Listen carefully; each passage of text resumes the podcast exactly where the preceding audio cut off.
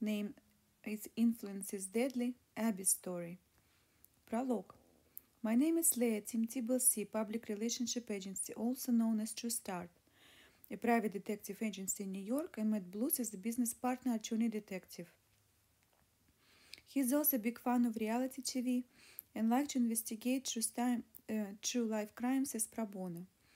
This time, True Start decided to investigate a very recent bizarre case about a social media nomadic traveler influencer named Abby, who disappeared without a trace when her fiance returned home on her van and suspiciously refused talking about Abby's whereabouts and then disappearing himself.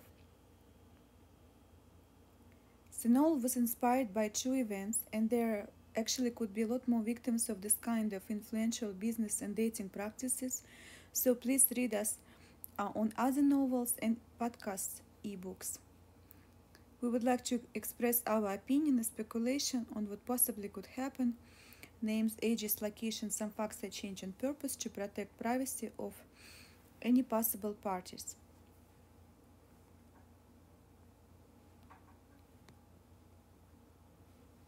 Chapter 29 Episode 6 Beach Wedding Abby's parents gave an interview to the press stating that Ryan and Abby were supposed to have a wedding on a beach.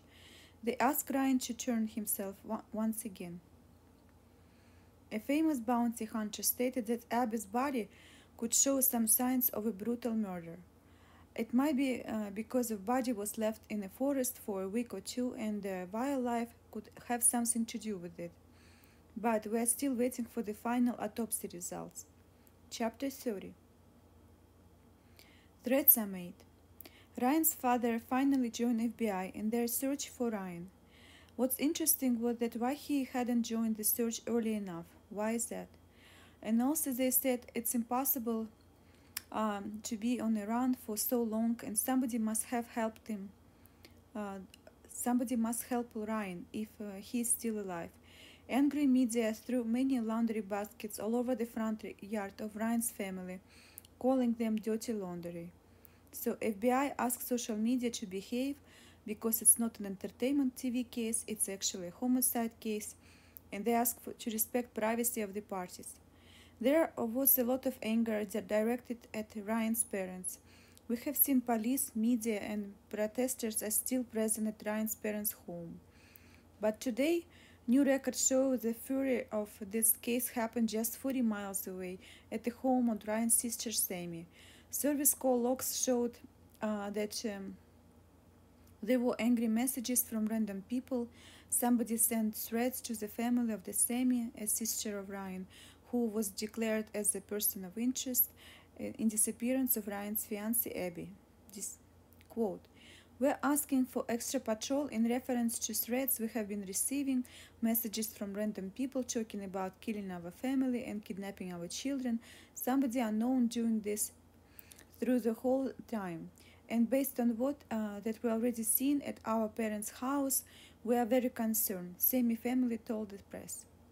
Deputy checked the premises and increased patrol. On October 1st, there was a call about possible Ryan sighting and authorities started the investigation. Quote, Authorities told us not to talk to any anyone, uh, even the press, and uh, you are making my children cry. Sammy told the press, trying to get them off her property. Every time there was a false caller or trespasser or false statements about Ryan signing, uh, si- sightseeing, and uh, threats to his family. The precious resources are pulled away from fighting Ryan actually. And we are requesting all the calls made to Ryan's family, and it's very likely that he's going to be found, found very soon. FBI told the media. Now Ryan is just uh, wanted on the charges for a bank card fraud. However, later this day, the final autopsy reports came up. Chapter 13 Chapter 31 Final Autopsy Titan County, Wyoming coroner Mr. Boomers is holding the press conference today regarding the final autopsy report for deceased Abby Pettit. According to the final autopsy report for deceased Abby Pettit, the cause of her death was uh, ruled as strangulation, apparently the most painless death on earth. read our other novels about Jackie Holmes in Cop on Duty. And uh, there were other details revealed, and the, press asked if Abby Pettit was pregnant. The coroner uh, said no, she was not pregnant.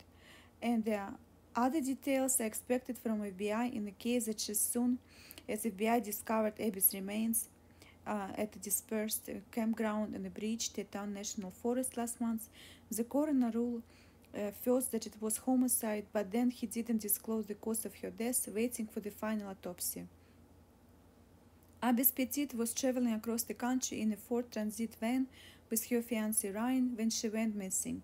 Ryan was declared as a person of interest in the case, and his whereabouts has been unknown for weeks after he returned home to Miami, Florida on September 1st in a van without Abby. FBI wanted him for, for a debit card fraud charges, however, now they're calling him a fugitive. So, Abby parents said they still believe that um, Ryan was uh, alive during a recent interview uh, where they even detailed the day they learned about their daughter's death. Abby's father said, quote, Ryan didn't tell us um, that he is returning home in, in my daughter's van and without my daughter, actually. Abby's parents began uh, frantically texting and calling Ryan's parents, even thinking early in one day text that they were going to call the police, you know, to report the daughter missing. However, no responses were still made from Ryan's family, even though it was normal for Abby's parents to text and let Ryan's family know that they were about to call the cops. And um, Abby's family believed 100% that Ryan was hiding.